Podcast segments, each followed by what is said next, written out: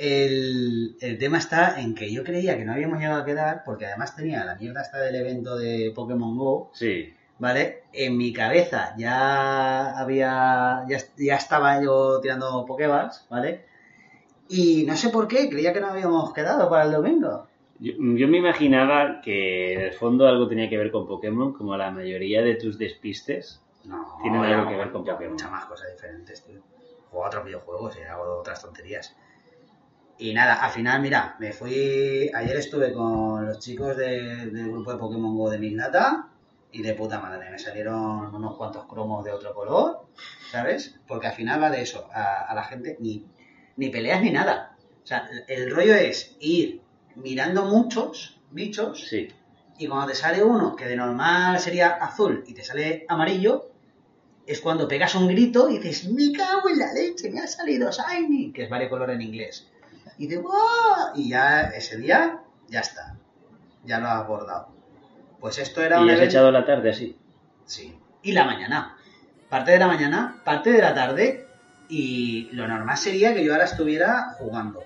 Que no lo estás haciendo, ¿verdad? Mientras estás grabando no, No, estás jugando. No estoy prestando atención. No, pero jugando me refiero que hubiera ido con otras personas Ah, a lugares que donde tú ves una plaza vacía, en el juego hay un como una fortaleza ahí, ¿vale? Un gimnasio con un bicharraco y tienes que ir entre varios a, a picar la pantalla del móvil ahí como si no hubiera un mañana con la uña larga eh, y ahí, que- sí, ahí sí que va la gimnasia. eso es que te eso es, que te den un bicho probablemente no sea de otro color lo, te lo, lo tires a la basura ¿vale? y pues bueno a lo mejor un chaval de cada 20 pues, le sale de otro color y ya ¡pa! Yo es que lo veo. Me, me parece muy absurdo, tío. El, el ir un a. absurdo, sí, sí, sí, a ver. Está bien para el tema de la exploración, del coleccionismo, pero es lo que te he comentado. ¿Qué les costaba, ya que son Pokémon? ¿Qué les costaba hacerlo divertido en el sentido de que les costaba que las peleas fuesen como en los un videojuegos? sistema de combate en el que puedas envenenar dormir al otro Sí, lo que sea, que no sea simplemente hacer así con el dedito. porque- que el ataque terremoto no afectase a pájaros por ejemplo que eso en lo- en los videojuegos es así Así es. Aquí no. Aquí te viene el pajarito del otro del rival, le tiras terremoto, se lo come, a lo mejor hasta le hace, le hace efecto potenciado y lo revientas. Así de justa es la vida y así de poca lógica tienen los monstruos. Vivimos bajo la tiranía de, de las normas de Pokémon. Asúmelo.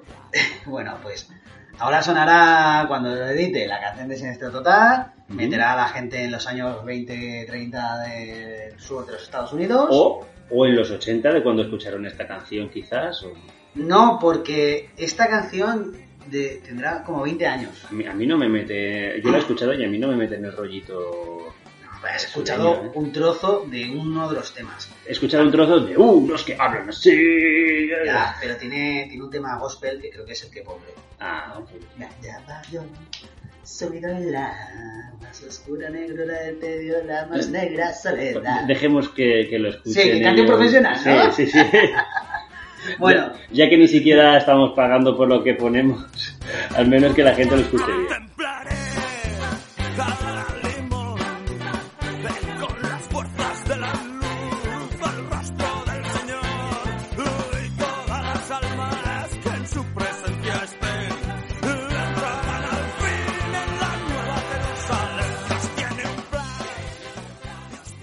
Muy bonito. Muy bonito, muy bonito el tema, Vicente. Eh, ¿Podemos pasar ya a lo importante? sí, vamos a hablar de cine. Ah, de cine. Bueno, vale, también. También, eso es. Bueno, pues me gustó mucho la película, como que la vi ayer. Sí, pues yo lo he visto varias veces. O sea, que lo tengo... Yo, yo también. La primera vez, además, creo que lo comenté, la vi con mi padre, la descubrimos juntos. No, no, no. Yo digo que la he visto varias veces desde que la propusimos. ¡Ah! Porque quería tenerla fresca para el día en el que quedásemos. Y, la he visto varias veces y de hecho quedamos, quedamos y eh, digo, voy a tener que volver a verla. Y la vi, pero a velocidad alterada. Es una experiencia. Pues a mí me pasó con Walking Dead, donde vi la serie entera, pero sí que le pegué un repasillo a los juegos. Mm, súper rápido. Y bueno, así, así es la vida, cada uno de sus cosas. Mucha onomatopeya, ¿no? Claro, se- lee Sí. rápido, mucha onomatopeya, muy... Sí, ¡Pam! luego hay partes que son un poco de relleno, pero me mola los, los golpes de efecto que hay en el, en el cómic porque se cargan a gente importante. Bueno, bueno, bueno. nada. Que Black Summer y Walking Dead de Mercadillo ya fue el anterior. Pues sí, vamos a, vamos a coger el banjo, a bebernos un triple X. ¡Cachi, quietos! ¿Por qué siempre hablas de mis viejos? Yo no sabes ¡Son los francés. míos! Yo no sabes francés porque también son los míos. En fin, esta película es del año 2000, Sí. eh, más o menos reciente. ¡Ay, hostia! Bueno, súper reciente. Que no 21 hemos hablado de... Tened cuidado una cosa, chicos. Hacemos spoilers. Ah. Hacemos Sí. spoilers, Por ¿vale? si alguien no ha visto una película del 2001, Exacto, y a- y no, ahí- del 2000, del 2000. Claro, si alguien en 20 años no ha tenido hueco, que sepa, que sepa que, que vamos a hacer spoilers y que no tiene por qué contestarnos en iVoox llamándonos trozos de mierda. A mí sí, he de decir que a mí me ha hecho ilusión, ¿eh? A mí, me- la a mí verdad me ha gustado tener, o sea, el desbloquear un hater real, porque el hate, a ver, creo que ya quien nos escuche lo sabrá que a veces el hater que salía era yo, era yo. Pero eh, ahora por fin nos ha salido un hater hiriente, de verdad que ha buscado intentar hacernos daño con un comentario que para mí está muy bien traído. Mí no, ¿Qué era- dijo? era ¿Sacos de mierda? Era vulgar, eso es. Sí. Pues claro, pero es que un, O un insulto no, eh, sí. que yo creo que alcanza su cenit cuando es vulgar, soez, poco utilizado y además que se te llena la boca. Cuando Sí, eso sí, es como- dices se te llena la boca. Es como hijo de puta, pero un poco más. O sea, me- menos manido. Sí. Sí que es verdad que tampoco me ofendí a mí, ni mucho menos, pero me hubiera gustado a lo mejor a esa persona explicarle que cuando tú vas a un desconocido y le llamas saco de mierda, no va a hacer lo que tú pretendas. O, o sí. No, no está, estás avisando ya de que hay spoilers. Algo has sacado, has ganado. Has perdido Sí, contra el hater. Sí, pero me río. Lo cual demuestra que somos unos sacos de mierda. No, ¿No? no, yo creo que no. Bueno, lo fuéramos, nos daría igual. Total, que la- ya quería comentar lo del chico este. Muchas gracias por dejar de oírnos. Ahora volvemos a la audiencia normal de tu padre. Mi padre y dos personas más despistadas. Y nada, vamos con, con O Brother. Año 2000, género. Para mí es una road movie. Tiene acción, comedia y tal, Así pero es, así es. De hecho, lo ponen como una comedia en IMDB, pero es claramente una road movie. O sea, una, una- una road movie, no, una road movie. película Con, con, mucha, con mucha comedia, Ujú. Pero yo incluso diría que es un musical. podría verse así. No abusan, no, No, porque no. los americanos son muy de abusar con la música. En... Sí, no como esos indios. No, pero que me refiero que, que abusan mucho a veces en películas musicales de canción, tres minutos canción, tres minutos canción. Sí. Y yo creo que los europeos nos agobiamos con eso. Luego, eh, también se podría considerar una adaptación muy libre, ¿vale? Que es uno de sus puntos fuertes. Sí. Porque te hace, te hace entrar en un juego de. Cosa, como te avisan ya al principio, te dices, esto es una adaptación de la Odisea de Homero. sí. Tú ya estás un poquito con el. Voy a ver. Claro, es como que está muy bien porque te va dejando pistas sueltas es. que tú tienes, aparte de estar atento a la historia, que está muy bien, tiene como esos pequeños huevos de Pascua que dices, ah, ¡Ay, el nombre, el nombre de la gasolinera hacía referencia al templo, Eso este es. personaje es el oráculo. Eso es. Pues. Nada, eh, bueno, no quiero adelantar cosas que luego quiero desarrollar. El guion es de los hermanos Cohen, que cualquiera que. Está reconocido como tal en los créditos. Vale. Eh, eh, gui- guionistas, Ethan Cohen, Ethan Cohen eh, Joel Cohen y un señor de hace Homero. 2500 años. Sí, y Homero. Él no lo sabe, no es No consciente estaba en de las ello. reuniones, ¿no? No, O sea, bueno, pues también estaría jugando a Pokémon Go también. seguro. Total. Estará- estarán en el cielo jugando a Pokémon Go. que el- los hermanos Cohen, bueno, quien no haya permanecido en un coma los últimos 30 años, ya sabe quiénes son. Creo que era su tercera película, puede ser, o al menos su tercera película eh, grande, de gran presupuesto. No lo sé, la verdad. Porque he visto- aunque haya visto muchas de ellos, eh, no, yo no era muy de prestar atención a quién hacía las películas hasta hace unos 10 años, por lo cual muchas cosas que he visto no sé, no tengo claro quién lo ha hecho Sí. hasta que no me da por consultarlo, cosa que no hago mucho. Total, es una, la música la trae T-Bone Barnett, que no sé muy bien quién es. Yo tampoco lo sé, porque tampoco es que se- sea un, un gran entendido de Yo esto. que como el nombre no traía un enlace para ir a él. Pero es curioso porque, eh, a pesar de ser quizás el más desconocido de los triunfadores en esta película, fue al final eh, el más consumido. Que lo diremos más tarde, ¿no? En, un- en una Sí. pildorita de estas. Sí. Porque la música... No, no, no, no. Resérvate. Reserva- vale, vale. Respeta al oyente. Vale. Spoiler. Nada. No os va a eh, La produce Universal. ¿vale? Yo aquí tengo una falta de ortografía. No es la palabra Universal. En Te he puesto Universal con B. No, es que Globo lo veo tanto con V por la marca esta de la gente que te trae cosas casa. Sí. Que, que los globos de oro la he puesto con Igual que decir algo deliberado, ya, ya dices deliberado. ¿De libro? bueno, el tema. La produce Universal y en cuanto a premios tuvo cierto reconocimiento, pero no todo, que yo creo que tenía que haber tenido, porque es una muy buena película.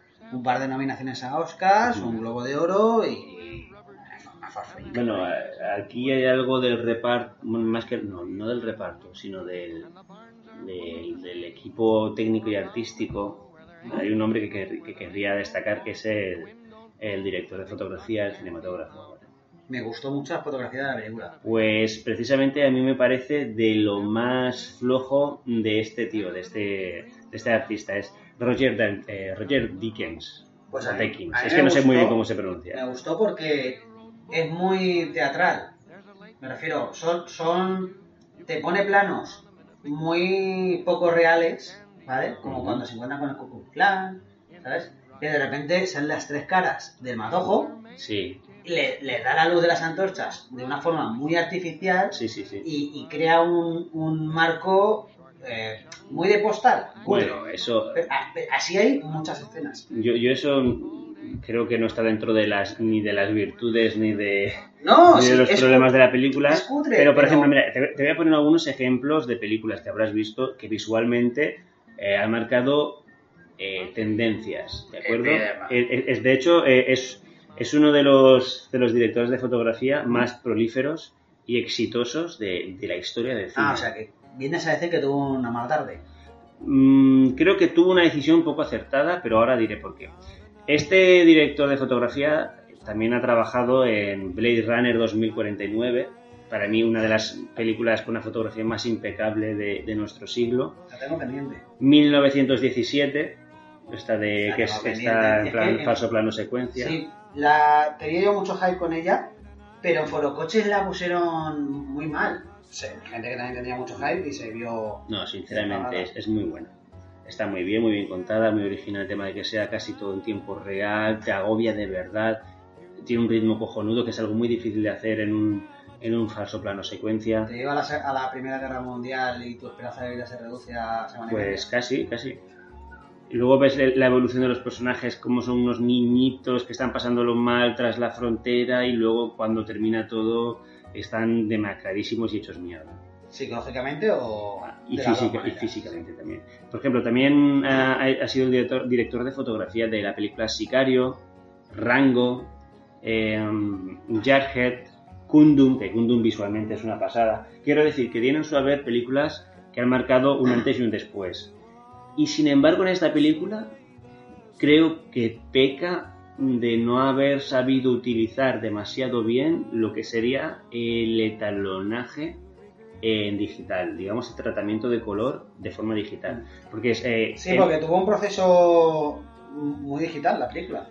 en realidad en realidad fue la fueron los años en los que se, ya se empezaba a trabajar como habitualmente se sigue se, se sigue haciendo a ver habitualmente las cámaras de cine digitales están muy avanzadas y se puede trabajar directamente con cine digital no obstante Sí, pero ahí digitalizaron los negativos. sí te lo iba a, expli- te lo iba a explicar ahora Vale, perdón. no, no obstante, eh, sigue siendo de una mayor calidad y una mayor escalabilidad en el futuro cuando grabas con eh, película de 35 milímetros. En aquella época lo que se estaba haciendo era eh, se estaba empezando a grabar con 35, ¿Mm? se estaba escaneando el negativo en Eso, 35 eso, y se hacía el montaje y el, y el tratamiento de color de Bueno. forma digital. Claro. Yo creo que aquí, una de dos. Si era un. Si lo que estaba buscando era una estética muy concreta, creo que erró un poco. Es demasiado exagerada, te saca muchas veces de, de- de la, de la- de la historia. Es feo, es un tratamiento feo de color que hace, Es posible que exagerado. estuviera haciendo una cosa que aunque es habitual en él, lo está haciendo con una herramienta nueva. Sí, eso es lo que iba a decir, que la segunda opción puede ser que le vino demasiado grande la tecnología o, o no supo ser sutil con, la- con el nuevo aban- abanico de posibilidades que le ofrecía esta nueva tecnología. Porque tendrás más colores que el Paint. Eso es una locura, o sea, eso es una locura. Cualquiera que, si escucha esto, cualquiera que haya trabajado, por ejemplo, con DaVinci Resolve etalonando, para mí es la una de las mejores herramientas que hay ahora mismo accesibles al ser humano. Mm. eh, sabrá, sabrá de qué hablo. Yo como, como mis conocimientos de audiovisuales son el Audacity, nivel usuario y porque es gratuito. y al final, mira, de- aprendí a manejar unas, muchos botones, pero luego lo reduje a, a pocos botones. Al final es grabar y... Meter, y- meter tres canciones, bajar algún pico así de volumen, quitar alguna cosa de fondo y para adelante. Me cago ya. Bueno, pues es- esto es lo que quería añadir o sea, acerca del director de fotografía de momento. Bueno, para, a mí me gustó, le perdonamos la vida y como en general tiene, Sí, sí, no, ha no. aportado mucho a la Yo, si, humanidad. si, si hay alguien que se presenta, si, si ahora viene, llama a la puerta y dice, hola, he, he- sí, ponemos la cafetera y, y viene y saluda, hola, he aprendido español solo para venir a veros, pero porque quiero proponeros esto. Hace así, se saca la chorra, eh, lo siento, lo siento por mi mujer y por la que es personas que se vayan a llevar una decepción, pero yo le como el nabo. No, nada. De pura admiración le como el nabo. Pasa nada. Escucha, la- las cosas son así en esta vida y no puedes, no puedes remar contra tus sentimientos. No, Nada. no, es que no son sentimientos, es una obligación moral. bueno, en cuanto a, a lo que yo llamo la crew, ¿vale? Que es la, el reparto, Sí. eh, obviamente a cualquier persona enseguida eh, ve a Josh Clooney copando la pantalla y luego ves a otros a otros actores muy conocidos como John Goodman, Mm. eh, Hace un papel muy sí. bueno, como de costumbre. Chris Thomas King también salen bastantes películas por ahí. Y hay uno que enseguida dije, ¡ostras, tío! Que era el, el John Turturro. Ah, Pete. Jesús.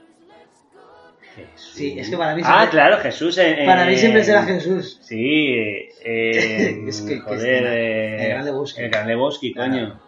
Eh, El Gran Lebowski es de los hermanos Coen también. Sí, creo, ¿no? también. Vale. Pues para, De hecho, es anterior a esta. Para que lo sepáis, hay una película que se llama Gran Lebowski, muy buena también, que es para verla. Bueno, en realidad, en realidad, no aún. Los hermanos Cohen tienen, son, son un poco como Almodóvar, ¿no? Tiene su, su crew en la cual confían y de vez en cuando hacen algún cambio, pero los cambios que hacen en cuanto a reparto lo hacen muy concienzudamente y, Pero este tiene la nariz de Rosy de Palma. tampoco es que sea muy guapo, pero bueno. No, pero oye, la- Menudo bicharraco saldría de ellos dos. Ay, actúa muy bien.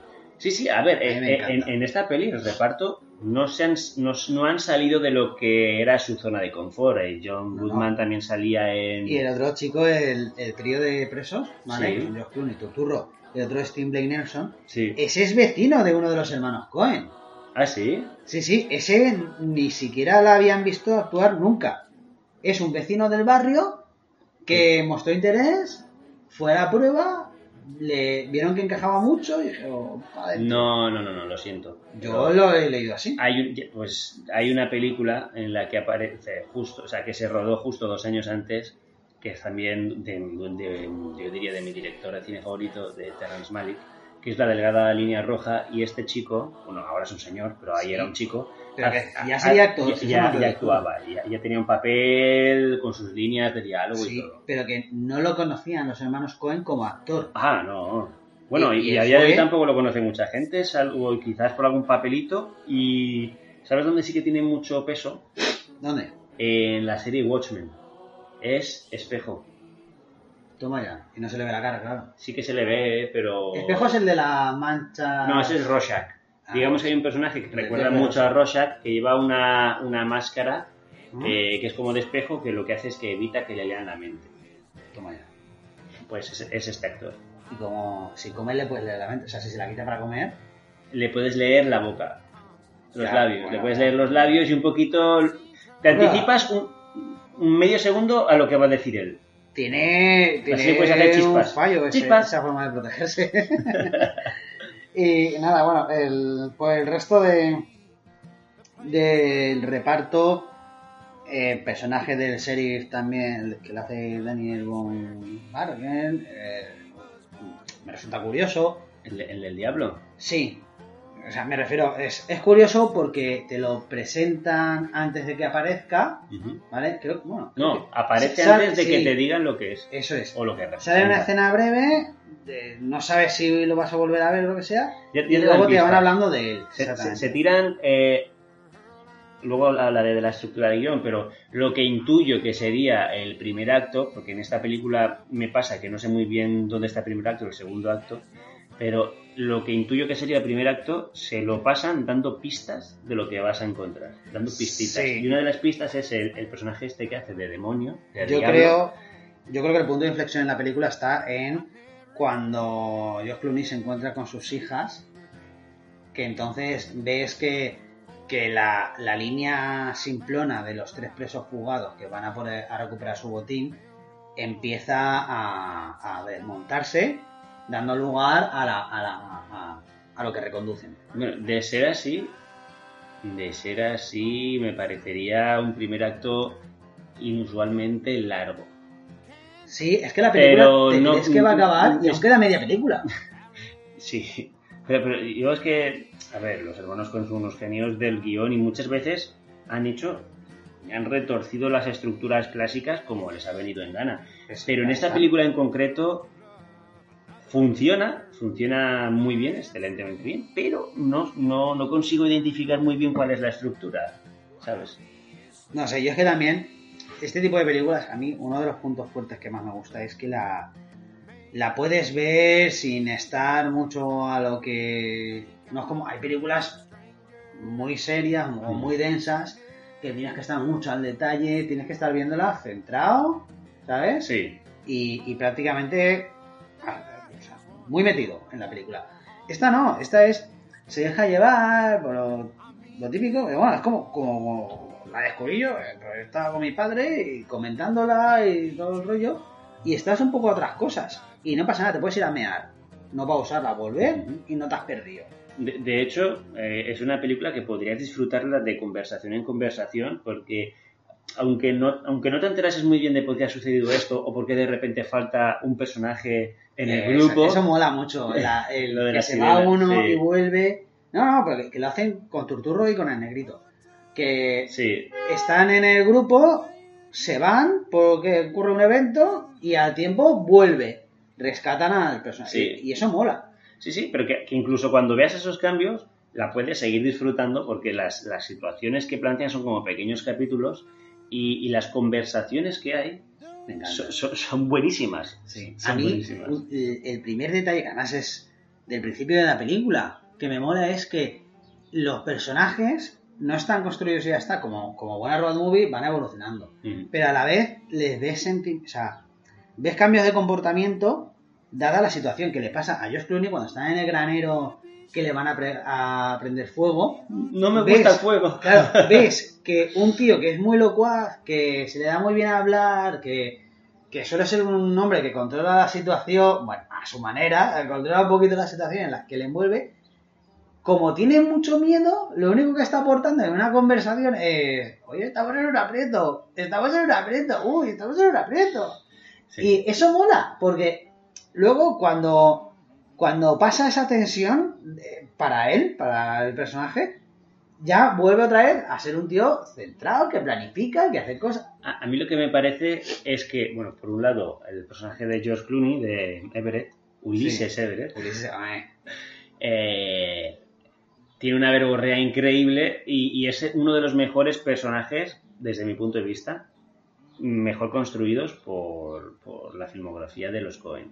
Sí, muy bueno. Y me parece que es especialmente acertado eh, la elección de George Clooney. Me- le da un carisma muy especial. Es más, creo que es el mejor personaje en el que ha trabajado George Clooney. Te diría eso. Pero mm, para mi gusto falla una cosa. Y es que normalmente eh, cuando hay una crew en, la- en las películas de los Cohen ¿Mm? Suele haber un personaje que lleve el peso principal de la trama y el resto lo complementan y evolucionan de una forma también parecida, pero aportan algo. En este caso, me parece que los dos son demasiado estúpidos, estaría bien uno muy estúpido y otro muy inocente, pero como que el inocente se, confunde ha- muchas veces con demasiado estúpido. Que hagan de contrapesos. Sí, Pero aquí, no le hacen, pero no le hacen demasiado contrapeso. Podrías poner un tonto, pero que tenga una habilidad muy especial, por ejemplo. Claro, pero bueno, en el fondo es lo que les ocurre, porque lo- los tres eh, son gente muy muy bañados por los tópicos de- del lugar, ¿vale? Vivir ahí entre Luisiana, Mississippi, todo el rollo este. Están muy bañados en eso, pero luego a la vez tienen su su distinto vestido, que digo yo. Sí, O sea, uno quiere recuperar la granja de su sí el, padre. el- el trasfondo, el deseo que tienen. Exactamente. El, el otro le da mucho valor a la familia, pero de otra manera. eh, bueno, y George Clooney también. O sea, él quiere volver a su casa y recuperar a su familia. A- a mira, con respecto a este tema me, me gusta porque te presentan con matices los personajes, no te importan mucho hasta el momento en el que charlan al fuego, están relajados, el ritmo de la película ha caído un poco, ya no es tanta risa, ya no es tal, Eso y dicen, oye, ¿qué harías con el dinero? Y te das cuenta con los, con la- los sueños y las ambiciones que creen tener cada personaje, cómo son. Por ejemplo, el, eh, el Dalmar, Delmar, que es el, el, digamos, el más inocente en el que se quiere salvar. ¿no? Sí, eh, Tim Black. Eh, de- de- Delmar eh, lo que quiere es tener tierras, eh, comprar la- las tierras a la granja de su padre para que los, el banco, claro, Eso es. arrebatarse al banco porque considera que es suya. Es una persona que está arraigada a lo que son sus ancestros y quiere honrar a su padre. ¿no? Descubres que tiene una, una, una identidad. Bueno, que quiere recuperar esa identidad. Así es, así es. De un personaje que podría parecer vacío, porque de, de bobo que es, Eso es. tiene un trasfondo muy bueno. De hecho, ahora hablaré sobre, sobre lo del trasfondo real de cada personaje, bueno, el deseo real.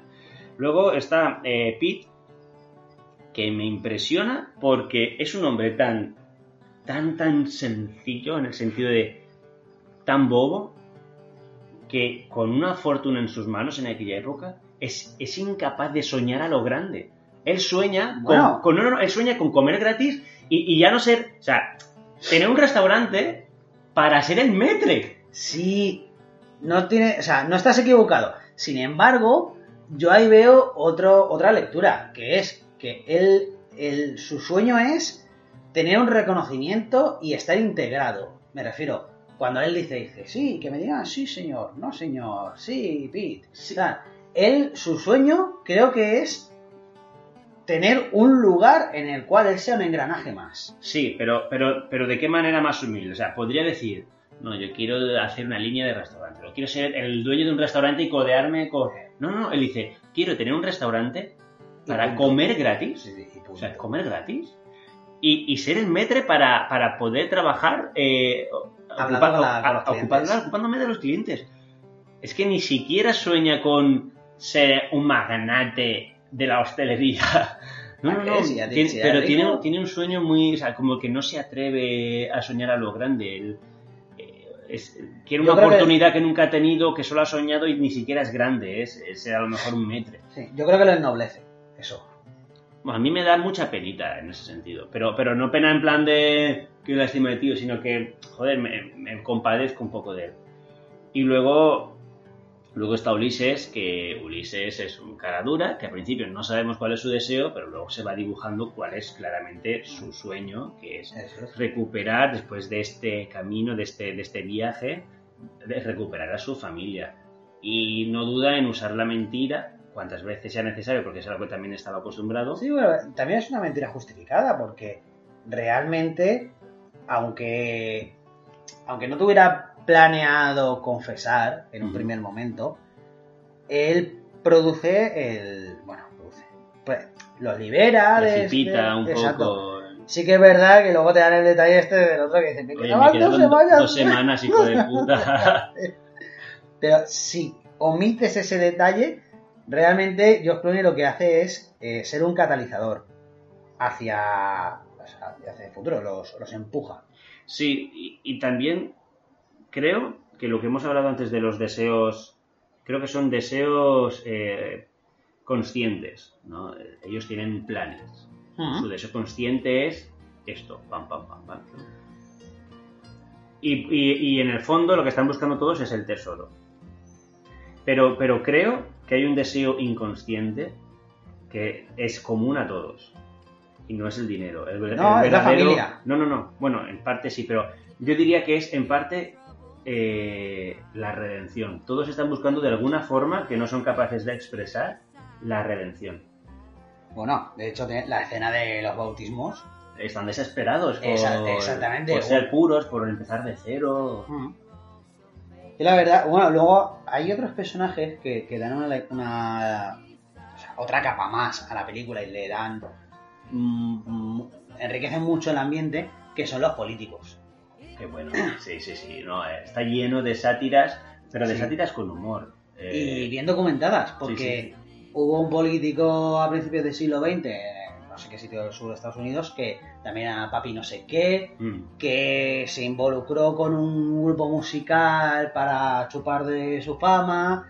Eso lo, lo traen ahí y no es, no es casualidad. O sea, para nosotros eh, puede ser algo totalmente inventado, pero para gente norteamericanos que, que tengan conocimiento de su pasado, pues pueden verle esa lectura. De, de hecho, el- en, ese, en el estado en el que están, los personajes que nos encontramos son personajes históricos de ese estado. Eso es. Y, y es una película que la puede disfrutar todo, cualquier persona en cualquier parte del mundo, pero además la gente de ese estado, con poco que sea acerca de, de la, de la cultura chica, Le ven ese extra. claro, claro. Es el- lo que me gusta a mí. Que tú la puedes ver, me refiero, un... tu hija, la mayor, puede ver la película, entenderla lo, lo suficiente como sobradamente para poder disfrutarla y ya está. O sea, y no tiene por qué tener especial conocimiento de... o sea, ni saber lo que es el Ku Klux Klan, ni, ni hostias. ¿Sabes? Sí, sí, sí, con, sí. con tener un pequeño baño de, de cuatro conceptos de la vida adulta, sobra. Así es. De también te digo que aquí he de hacer un matiz. Siempre he dicho que veo las películas con mi hija mayor. Es un filtro para saber si ha envejecido bien o no, si es tal. Ya no me vale el filtro, se ha roto.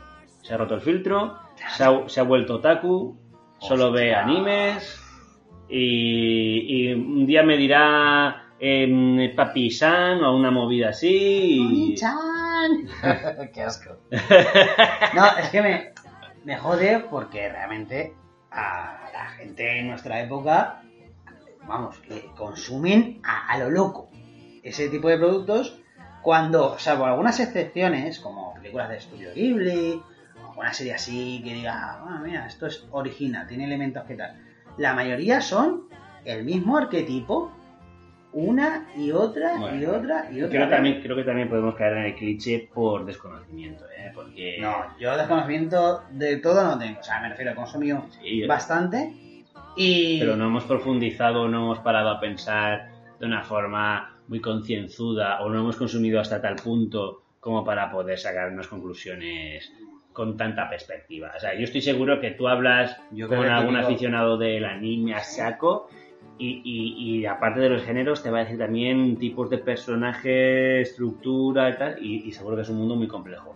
Un mundo muy complejo que a mí no me, no tanto. no me llama hasta ese punto, ¿Mm? no me llama hasta ese punto. Me parece que la mayoría de las veces, pese a lo espectacular que pueda ser, es animación barata y, y demasiado, demasiado ajena a mi cultura ra- de raíz, ¿no? Como para poder disfrutarla tanto más allá de, me voy a poner una excentricidad. Ahí está. Pero, pero sí es verdad que hay gente que, oye, que le llena mucho y le... Ay, y que hay productos, hay mucha gente, por ejemplo, que ha visto la película de Akira y dicen, ¡qué guay! Y dicen, no, vamos a ver, tú estás viendo un resumen hiper resumido de una serie de cómic que está bien. O sea, que, que- o sea, que te puede gustar el cómic. Pero- bien, dice. No, pero No, no, no. no. Sí, o sea, el ha- cómic, el cómic, no la película. Pero El la, cómic, el la cómic. película no tiene sentido si no conoces el cómic. ha- Hablo del cómic, ¿vale? Vale. Ojito. Ojito que está. Está por un lado Los Intocables, que es de Biblia, Corán, Talmud, todo esto. ¿Mm? Y por otro lado están los tomos de Akira, ¿eh? Ojo, ojo, ojo. Te reviento la vida. Me, me, me ahora mismo aquí, ¿eh? No, sí, sí, no, no estoy criticándolo. Me refiero Ah, que es, una obra re- respetable, pero que mucha gente sin conocer el cómic eh, ha visto la película y oh, no sé qué, mira la moto, mira no sé qué. Pero dice, y es para decirle, tío, no puedes entender la película porque está tan corta. O sea, han querido resumir tanto que, que no te da. A ver, sí. siendo honestos, la puedes ver. La puedes disfrutar sin tener que entenderlo todo porque también está hecha para que ciertas cosas no tengas por qué entenderlas, que queden cosas como en el aire. Y se queda como una película complicada. Realmente, como una película complicada no es fácil de digerir por muchas cosas que tiene. Pero pienso que sí que se puede disfrutar sin leer el cómic. Es que a mí el, el tema de repartir carnes de tú la puedes disfrutar, tú no y tú sí, y de qué manera, a mí eso no me, no va. Más bien me refiero, me había explicado mal, me refiero a disfrutarla a ciertos niveles. Yo ¿Por qué recon- coger yo juguete? No lo disfrutarías a tantos niveles como yo. me refiero a que yo, por ejemplo, vi esa película la primera vez, pues a lo mejor con 15 años, me gustó, pues porque a un chaval de 15 años le gusta ver motos, persecuciones, explosiones y tiros y todo el rollo, pero yo reconozco que entenderla, entenderla no la... me pispé de lo que estaba viendo, pero de aquella manera. Mm, Y realmente no la puedo valorar como una gran película porque me falta conocimiento. Y mucho. Entonces, pues bueno, pues ahí está. Pero no. Mucha gente lo. Le, le la pone en un nivel. Yo creo que porque hay otra gente en su entorno que, la, que hace lo mismo. Y no me parece un buen criterio. Vamos. Bueno, pasamos ahora a comentar una cosita que, que me gustaría recalcar antes de pasar al, a las pildoritas. Mm, Vale. Bueno, eh, antes quería comentar otra. Por supuesto. Hay, hay huecos en la historia que los hermanos Cohen lo han hecho muy bien, omitiendo eh, pasos, que diríamos. Por ejemplo, cuando se encuentran con el Ku Klux Klan, Ujú. deciden eh, secuestrar a tres tíos de la Guardia Roja, ¿vale? Ponerse los... hacer una de Star Wars episodio 4, ¿vale? Elipsis. Exacto. Y meterse ahí infiltrados. Pues esa omisión de vamos a hacer esto. Ah, ves los, los pies arrastrándose dentro del arbusto. Eh, a, a algunos espectadores nos parece que dices, hostia, me gustaría saber con qué treta llegan al borde del evento, los pillan y los... Pero, pero no es importante. Eso es. Te lo puedes imaginar tú si quieres. Ahí está, me refiero, tiene una serie de, de cortes, ¿vale? De, porque como eso hay otros muchos momentos que tú no ves. Pero que está muy bien. O cómo escapan del Ku después de la de la cruz, porque no es normal que caiga una cruz y... Eso es. Ah, y ya se han escapado. No, pero bueno, da igual. No, con un sprint de 50 metros no te escapas. Ya, pero bueno, que da igual, eh, te lo crees. No, no importa. No, No importa. No, no- no es importante realmente. Pero que a lo que yo me refiero es que esos huecos están muy bien traídos, porque a lo mejor otro director quisiera dedicar ahí 20 segundos de metraje a explicarte cómo llegan a tener un vehículo o cómo llegan a hacer tal cosa o cómo se escapan de fulano. Ujú. Pero los hermanos Cohen tienen el, el buen tiento de saber en qué enfatizar y en qué no. Por ejemplo, las conversaciones de George Clooney con sus hijas Sí. Son repetitivas, pero es muy... ¡Atropelló un tren! ¡Mierda! ¡No me atropelló un tren! Es una persona desviada, no como tú. es que es como Pues- de, ¡No le llames a papá, está muerto! ¡Joder, que no estoy muerto! Es tan gracioso que quieres perder el tiempo en, en- en ver a esas niñas cómo se repiten y cómo les... La, la madre les ha metido un, un guion y aunque tienen la evidencia de que ese guion es falso, dicen, me da igual, esto es así, punto. O sea, esas cosas molan, porque saben dónde enfatizar y dónde omitir. Y eso está muy bien traído. Ya está. Pues mira, eso eh, te, voy a, te voy a explicar por qué refuerza mi teoría de que es un musical. Porque es un musical que no solo se apoya en la música, que en esta película, quitando la escena final, toda la música que aparece ¿Mm? es eh, diegética, o sea, está justificada dentro de la película, la toca y la canta alguien dentro de la película. Sí. Toda la música salvo, salvo un trocito al final, ¿eh? Y me parece que hay un trocito entre medias, que hay un, como un banjo y tal. Pero toda la música que hay está ocurriendo en la, en, en la película, en, el- en ese mundo, en ese entorno. Sí. Y luego el ritmo. El ritmo es una constante. Lo mejor yo creo de esta película, después de los diálogos, es el ritmo. Cómo está- sucede todo, o sea, eh, to- eh, Está muy traído porque no te estresa y, a- y no te apalanca. y, y se te pasa muy rápido. eh, por eso digo, ¿para qué vas a enfatizar cómo hacen tal cosa si no te importa? Si lo que te importa es ver el resultado. Claro. Y si te ayuda a mantener un ritmo constante, eh, pues adelante. Eh, Es que lo han hecho muy bien. Es que yo creo que es un musical tal cual. por- bien mayor.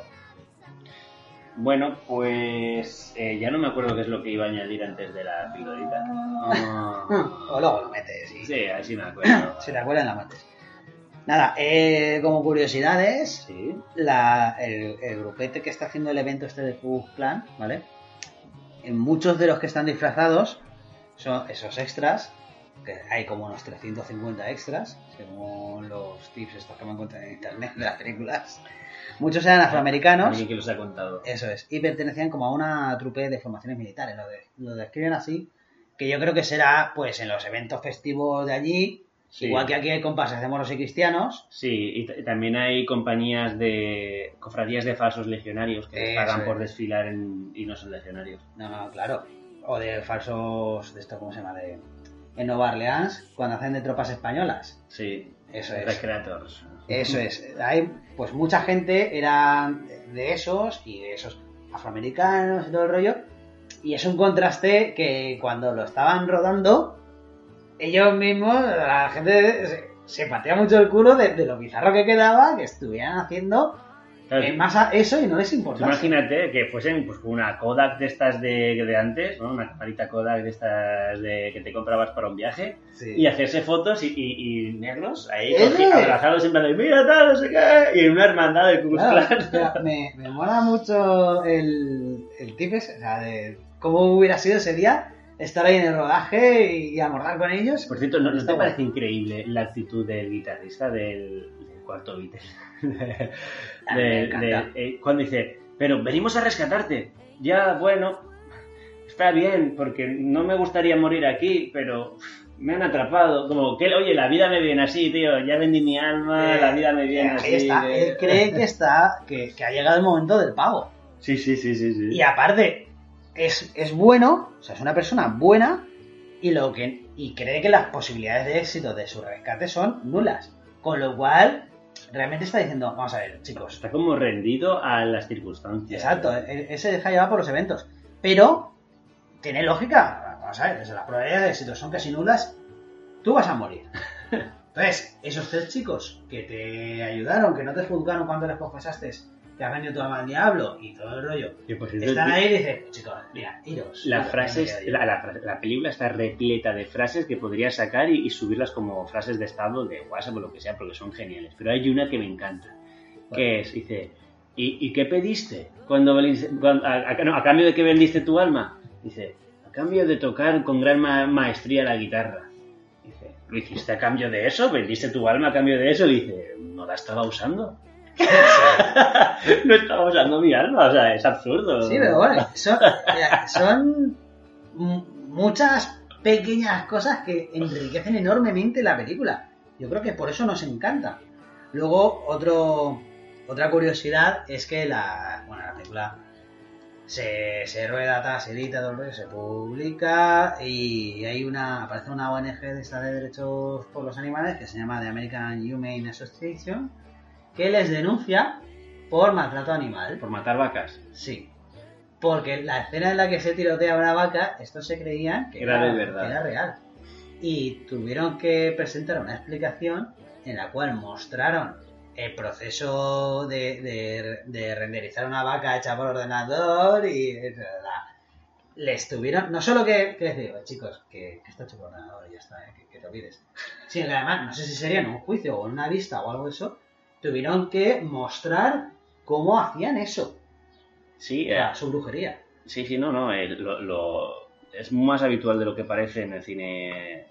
Bueno, era habitual en el cine americano y ahora creo que se ha extendido como todas las gilipolleces que aparecen ahí. Se ha extendido aquí seguro. ¿El qué? Todas estas mierdas. Que, es que quiero saber si ese bicho que han pisado es de verdad o no. Pues tienes que documentarlo todo para que no venga cual- cualquiera que quiera ofenderse, porque ofenderse es una cuestión de voluntad. Que quiera ofenderse y toma. Sí que es verdad, bueno, por un lado, yo tengo una gran sensibilidad animal, no sé si lo sabes, Sí. y, y me sabe muy mal cuando, cuando veo que un animal gratuitamente por el capricho de una persona lo pasa mal. Eso por un lado. Y por otro lado, también creo que tienes razón en el sentido de que, de que dices, ya, si vas a llevar algo serio a cabo, como es una denuncia, coño, documentate o preséntate ante esas personas a las cuales quieres denunciar, ¿vale? Que no son ningunos marrulleros y diles, oye, esto que habéis hecho en vuestra película, este punto que a mí me toca mucho los huevos porque yo vengo de parte de tal, Mm. esto es real, esto es así. Y te ahorras quedar en ridículo y que luego haya dos españolitos con un podcast de mierda ¿eh? que se estén riendo de ti. Porque queda mal, por ejemplo. Porque no ha sido previsor. No, no, a ver, que quede claro que yo no estoy a favor del maltrato animal ni de que No, sufran. O sea, a mí no me gusta que sufran ningún animal. De hecho, tú me conoces, no mato ni, ni los bichos por, por mi No, por, tienes, por- por mi por, lo que digo siempre de si no me lo voy a comer, ¿por qué lo voy a matar? en tu casa, de la calle. Sí, pero que incluso veo una araña, odio las arañas, pero no la voy a matar, la cojo con un trapito y la echo fuera, porque digo, si no la si no es un peligro inminente para mí, para mi vida o para la- los míos, no tengo por qué acabar con esta vida, Luego, no me lo voy a comer. Con los mosquitos sí, los mato por... Vale, pero, pero quiero decir, aún así me parece que, que joder, que decir, uy, en esa escena están, pues, imagínate, han aplastado una rana con la mano. Voy a denunciar, eh, pues lo que, lo que dices tú. Eh, Tienes esa sensibilidad, esa voluntad de estar ofendido continuamente. ¿Te preocupa? Pregunta. Yo creo que por suerte la, la corriente de la ofendiditis está empezando a... O sea, ya ha pasado su, su cúspide y está empezando el declive de eso. Yo creo que estamos en una falsa cota. No. Fal- falta cima. Eh, falta, o sea, O sea, fa- falsa cima. Eso es, vale. Que, luego vas a hacer falta cota. Falta cota. El- no, a a lo que me refiero es que, por ejemplo, ayer, de hecho, entrevistaban a una, a una cantante flamenca así, de esto que había vivido en Miami. No sé quién era porque cuando cogí la entrevista a mitad en la radio, luego no, no re- recalcaron su nombre. Pero ella, por ejemplo, y otra gente así de ambientes muy del, mundo de la cultura y todo esto, están empezando a adquirir eso en su discurso de decir, chicos, no hay que ofenderse. Si alguien te llama gilipollas, es porque lo considera, también forma parte de su libertad de expresión. Y, y bueno, pues que lo diga. Y luego también está en tu, en, en tu parte del campo de juego el no ofenderte y no le vas a caer bien a todo el mundo. Las cosas que hagas no van a ser bien vistas por todo el mundo. Y siempre va a haber un punto de que a alguien le está tocando los huevos. No por ello es malo. Y las personas somos diferentes, lo cual no implica ser mejores o peores. También hay mejores o peores. Según el criterio. ¿Y para quién? Eso es, yo tengo el mío. no, pero en serio. Que, joder, no le vas a caer, caer bien a todo el mundo y no importa. Es como lo del hater. A mí no me ha ofendido. Mm, Me ha dado curiosidad, en parte me ha gustado como a ti, no tanto, pero me ha gustado. El que haya una persona dándonos un feedback negativo me ha parecido interesante. Educadamente le, le he reconducido, diciendo, chico, pues oye, No, no, no nos pongas. No, cómprate, son- queda con un amigo y te un abrazo. Yo qué sé, ¿qué quieres? ¿Sabes? Pues no, Sí. ¿no te ha gustado una cosa que tienes ahí gratis? Pues dale otro podcast. ya está. Te ha costado dinero, ¿eh? Payaso. Ya, De hecho, le, le dije, le dije, bueno, pues te devolvemos la pasta. Nada, luego otra curiosidad muy, muy guay es el, el baile loco este que tienen cuando actúan. Sí, en plan así como si fuese una especie de pollo Eso es. extraño. Eso eh, no estaba coreografiado, ni No, mucho menos. Me imagino. Y lo, lo empieza a desarrollar Josh Clooney ese día de rodaje inspirado en bailes de ese estilo que él había visto en su niñez en Kentucky. Porque ese rollo de baile paleto, de Sí. esos movimientos de gallinacios y todo el rollo, se ve que son mucho más comunes de lo que nosotros nos creemos en tipo en cierto tipo de festivales. Sí, o como caminar de una forma así medio graciosa, chuparse de tocarse culete, Eso. cosas así. El rollo este de meto las rodillas para adentro y los hombros para adentro y luego los saco. Y Sí. estoy el, el acordeón. Es que me flipaba el acordeón, ¿sabes? Total, que ese estilo de medio bailoteo burlón, ¿vale? Mm. Está muy bien traído y estaba improvisado. Sí, me, me lo creo perfectamente. Ahí, Por cierto, eh, aprovecho para recalcar que el entorno es un personaje más. Lo bien hecho que está y, y el, el carácter que tiene es, es increíble. El propio entorno, ¿eh? Es algo, es algo que hacen también muy bien los Cohen. Y aquí, a veces pienso de una forma y a veces pienso de otra, la verdad, pero no sé si se burlan con superioridad acerca del entorno rural medio estadounidense o le hacen una caricatura honesta pero cariñosa. Yo creo que es lo segundo. A veces lo- pienso lo que es lo segundo y a veces pienso que es lo No. primero, pero aún así me encanta. Yo creo que lo respetan y, y hacen como, como el Pablo este... No me acuerdo muy bien cómo se apellida, pero hay un, un chico en Twitter que sigo que es andaluz y muchas veces pone fotos tomando una tapa, no sé qué, y dice, aquí, gastándome el perro. Es, es humor Sí, auto- hacia, autoconsciente, ¿no? claro, hacia un detalle de tu cultura que por otros puede estar mal visto lo que sea, pero que le estás quitando mucho hierro. Mm. Y además estás, estás reconociendo un, un tópico sin, sin- O sea, solamente pues, por hacer la gracia y. y- Sí, pero, pero, pero me refiero que no sé hasta qué punto eh, lo hacen con cierta distancia y superioridad o simplemente dicen, mira, esto es así, lo queremos, lo, lo queremos con sus defectos y con sus virtudes y vamos a hacer una caricatura cariñosa. Yo creo que es una comedia desde el respeto. Sí. Y nada, eh, quería. Ah, bueno, yo quería dar un- una pildorita. Nada, Eh, se- la, la película costó 26 millones de dólares. así. Sí, recaudó, no es mucho presupuesto, ¿eh? No, no, no, es, es, es poco. y- Y con las estrellas... Eso es lo que te iba a decir. Que hay 5 o 6 personajes, como personajes de actores, que lo cobran bien cobrado. Recaudó 71 millones en todo el mundo. Hasta día de hoy ha recaudado, ha recaudado Ya se 71. me ve. Poco me parece. Poco me parece. Y punto.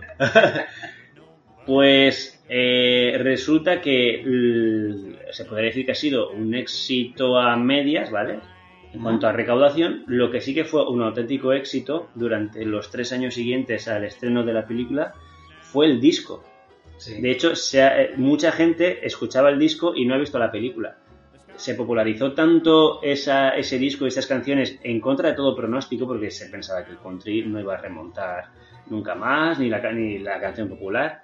Y sin embargo, este disco, la banda- el, el disco de esta banda sonora, lo petó. Pero lo petó Sí, muchísimo. yo creo que el country es, es como aquí el flamenco. Es una corriente musical de fondo que de vez en cuando te trae temas que agradan mucho a, a público de incluso fuera de ese ámbito, pero que a- aunque tenga esos picos, ¿vale? Luego en su perfil bajo tiene una continuidad intergeneracional Sí. enorme. Mm. Con el country yo creo que pasa eso, que dentro de 50 años Sí, seguirá habiendo country, Todo- creo que pasa con todos los folclores. Claro, poca gente vive de ello bien, o sea, o, es una- hay pocas Dolly Partons, Sí. ¿vale? O pocos Pérez, y, y yo creo que es así, que son, pues como lo que dices tú, supongo que en Francia tendrán los, su tipo de canción popular. Claro, en, en Francia tienen también el flamenco que más ha triunfado de, de- de todo el mundo. No sé dónde quieres ir, la verdad. Los Gypsy Kings son franceses. Ah, sí. Son descendientes de, de- de gitanos españoles Ah, y hablan español y todo perfectamente y sus canciones son en español, pero son franceses. Hostia.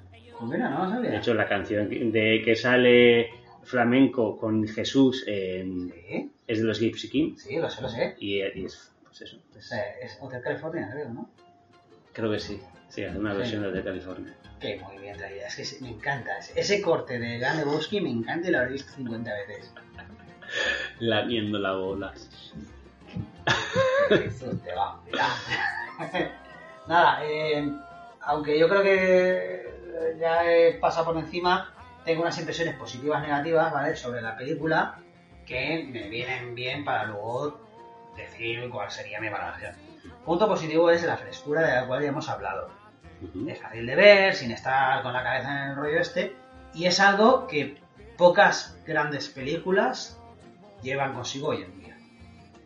Luego, lo de los huecos, aunque me gusta, yo, creo que ha- habrá gente que esos huecos en la trama eh, no, no lo aprecien tanto. Igual es porque yo soy muy lector y a mí me gusta mucho eh, tanto la radio como, como la literatura porque a quien lo consume le da esa libertad para terminar de imaginarlo y completar una narrativa.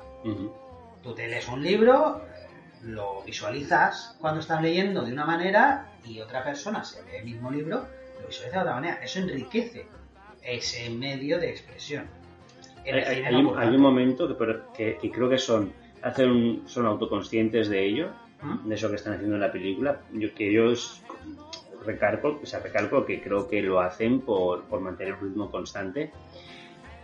Y es cuando quedan con el vendedor de Biblias, se van a comer debajo de un árbol y, ¿Cómo ter- y terminan de comer y dicen, gracias por este momento de, de silencio, Claro. tal. Sí, sí, sí. Sí, pero que en plan de, claro, o sea, Sí, se han pasado que- dos horas Claro, pero, callados. pero ahora les cuenta la historia. Entonces él dice, para justificarlo, dice, no me gusta la gente que hace las cosas al mismo tiempo, me gusta comer en silencio, ¿no? Y así te, te- te- te- de una forma te justifican que eh, ha pasado todo un viaje, no, no ha pasado nada, tranquilos, no, os habéis perdido nada y estáis ahí callados, callados. Es Claro, pero eso es lo que me gustaba de lo que te decía antes, de la, la teatralidad de la película. Es una película que cada poco tiempo te está recalcando que no es nada realista. O sea, te está diciendo, esto no puede pasar, esto no tal, ¿sabes? Luego, el, el comportamiento caricaturesco de la mujer de, de Josh Clooney, ¿vale? De Ulises, Mm. es, es tan ilógico que, que, o sea, que no te puedes creer ese personaje. Es el único personaje que, aunque está bien interpretado, porque a la actriz, oye, mira, te deja hacer esto, y lo hace bien, ¿vale? Sin embargo, es, es el personaje, yo creo que menos valioso de los principales de la película. Porque muchas veces dices, joder, vale, exige el anillo de verdad porque tiene que tiene- ellos tienen que ir allí a enfrentarse con el diablo que por cierto el trío de negros que cavan las tumbas Sí. es un o sea son unos músicos profesionales obviamente pero que son cojonudos me gustó muchísimo esa canción no sé si será gospel o No sé, pero será pero me gustó mucho Y en el Pues- contraste de como... Es casi para que parece que estén ellos invocando el, Ah, es que no sabes a quién la, va- la inundación. No sabes quién es- a quién van a ahorcar. Y claro, y son como. Son un elemento de, de epopeya. Sí. ¿vale? Igual que el oráculo del principio de la película, el que va con, en las vías. Exactamente. O las sirenas. Es que son. Son personajes que no son. No son personas. O sea, son eventos sobrenaturales Es que, vestidos de personajes. es que hay- ahí me alegro que lo hayas sacado porque eh, los Cohen hacen una cosa en casi todas sus películas y es que al final son situaciones extraordinarias protagonizadas por imbéciles. Eso es. Pero en todas sus películas, en toda esa amalgama de imbéciles, muy pocos personajes, muy pocos personajes se salvan y son cultos o inteligentes u honestos o extremadamente sobresalientes. ¿Mm? Y siempre que aparece un personaje de estos suele ser un narrador consciente, Sí. un personaje mitificado, una especie de semideidad que está por encima de los problemas de los personajes que Claro. están sufriendo Claro, las consecuencias es- esos de... personajes, yo hay veces que los llamo Gandalf. Porque son, son personajes que, en lo que dices tú, no son otros más de la trama, sino que son eh, seres superiores que están ahí para guiar o encauzar o a otros. influir o simplemente Eso presenciar. Claro, eso es lo que hace Gandalf. Sí, Gandalf bueno. es una especie de semidios que está ahí en ese de anillos. eh, A este le voy a dar aquí una patadita. A este, espérate un momento. Lo, lo giro un poco. Venga, allá. Ah, tira para adelante. Eso es. Entonces, ese tipo de personajes me, me gustan mucho. Además, en el momento en cuando identificas uno de estos, dices, anda. Eh, Tiene ese momento Sí. de, de gratificación en el espectador que me mola. Y por último, me, me gusta mucho, como ya hemos dicho, cómo trasladan de una forma magistral una epopeya griega que tendrá 2500 años de antigüedad a un escenario, eh, vamos, totalmente Distante en el tiempo sí, y en el, y en en el geográfico. exactamente, y que, y que no tiene nada que ver. Cogen una historia muy seria de héroes, de a que se relacionan con, con dioses, De, con de todo. hecho, ¿no, te parece que está súper bien construida la escena en la que están en el escenario? Cuando el, el- el candidato a gobernador quiere pararlo y dice, pertenezco a un club que no sé qué, y estos mestizos. Ah, sí, sí, sí, sí, Eh. Y aún así la gente lo calla y tal, y el otro se pone a cantar. Claro, son un grupo que todo el mundo quiere, que ellos no lo saben porque han vivido al margen de todo ese éxito. historia, porque se limpiaban la boca con los Claro. Luego, luego suben al escenario, se encuentran que son mm, puñeteros héroes, que solo su presencia, que ya es misteriosa de por sí, que nadie se esperaba, es capaz de vencer a la fuerza de, de- algo de- tan metido como era el racismo entonces. Claro, de- del racismo y del político. No te da como que, aparte el, el hecho de que estén en un escenario y todo esto, a mí- o sea, yo los veo como un momento de heroicidad tremendo. Sí, de hecho, y- y se es un paréntesis se en cómo se comportaría la sociedad allí. Y a la vez encaja, porque entiendes que la gente le gusta tanta la- tanto esa música sin haberles conocido ni nada, que pasan por alto sus prejuicios y dicen, bueno, a vosotros os perdonamos. Sois unos trabajón arribas, vosotros sois buenos. Y queda muy bien. Lo único que queda mal en esa escena es el comportamiento de la mujer que le está rechazando, oye, te rechazo, te rechazo, te rechazo. Anda, mira, que eres un músico famoso. Ya no te rechazo tanto. Pero a ver, Eh, es decir, ella ya se ve cuando le están pegando una paliza a... eh, eh, sí, eh, antes de los puñetazos hay una escena de acercamiento Sí. de caras que está puntito, puntito de y perdonarle. cuando le pegan a él, es. está perdiendo, es, un, es patético, Sí. pero aún así ella, Ella está- sufre. No, no, no, yo, yo lo que veo es como que lo mira en plan de, "Ay, si es que es tan patético, es que lo quiero. Sí. ¿Sabes? Una cosa muy Sí extraña. que es verdad que se justifican los sentimientos de ella en que tienes un capazo de, de hijas, que puedes hacer un, un equipo de volei. Ella quiere esta- estabilidad, en el es. sentido de que, joder, le dice, iremos, tengo planes de futuro, iremos a tal no sé qué, Sí. conozco un tío que me puede, o sea, ¿qué será? Seré dentista, conozco un tío que me puede imprimir una licencia, que joder, otra vez, que a lo mejor la misma. Ya, ya, ya. Y no es hasta que le ofrecen una alternativa y dicen, ahora, si yo te Sí. quiero a ti, lo que no quiero es... el modo de vida que traes Claro. consigo. Por eso, ahí tiene guarda lógica el pensamiento de ella, pero a la vez dices, joder, qué interesadita eres, nena. No, eso, Ya. con siete hijos igual, No, hombre, no, te sí, toca sí, ser un poco a mí interesante. me daría miedo uno, bueno, siete. Pues, Que con una cuerda. hostia, con una esos, cuerda, momentos, esos momentos cómicos son los, son los guapos. Y nada, bueno, esos son lo- los puntos que quería recalcar de la película, que ya habíamos. Bueno, yo, yo Iría creo que esto, ya. sí, yo termino ya con mi punto que es creo que la película es buena en general es muy buena es divertida tiene un ritmo increíble la considero lo que he dicho musical que no que no agobia ni está recargado el único apartado malo sería mm, el apartado cinematográfico, pero ya no en la elección de planos ni en la narrativa, que me parece excelente, excelente. Sí en el tratamiento de color, no me gusta, me saca un poco. Por lo demás, una película muy buena, Mm. muy buena, que igual no te marca de una forma profunda, no te hace, no es, no, no- no te hace reflexionar demasiado de una forma consciente, pero que está llena de pildoritas que, que hay que, que hay que escuchar los diálogos, las, las escenas, la iconografía, todo. ¿Qué nota le darías? Yo le daría eh, a esta película, quizás le daría un siete y medio, ¿eh? O un, sí, un siete y medio. ¿Y tú? Yo le daría un 8 sobre 10. Ah, bueno, estamos ahí más. Entre, sí, había puesto 7,5 barra 8, no, guion 8 barra 10. Entonces, Sí, bueno, pues mira, estamos ahí más o menos en, en la misma línea. ¿Y de qué vamos a hablar en el próximo podcast? pues había barajado varias opciones. Al final, mira, me he decidido por Shutter Island. Que es una Ah, buena película. Martin Scorsese. Sí, creo que sí. Sí, sí, sí. Está en Amazon Prime, de- ya tiene tiempo, 11 añitos, Mm, y, me parece como para pam.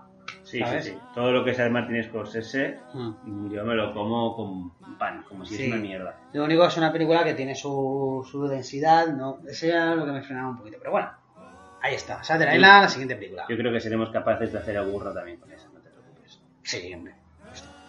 Y nada, chicos, por la sombra. Y si os ha gustado, compartidlo con vuestros amigos. Y si no os ha gustado, con vuestros enemigos. Y que se jodan.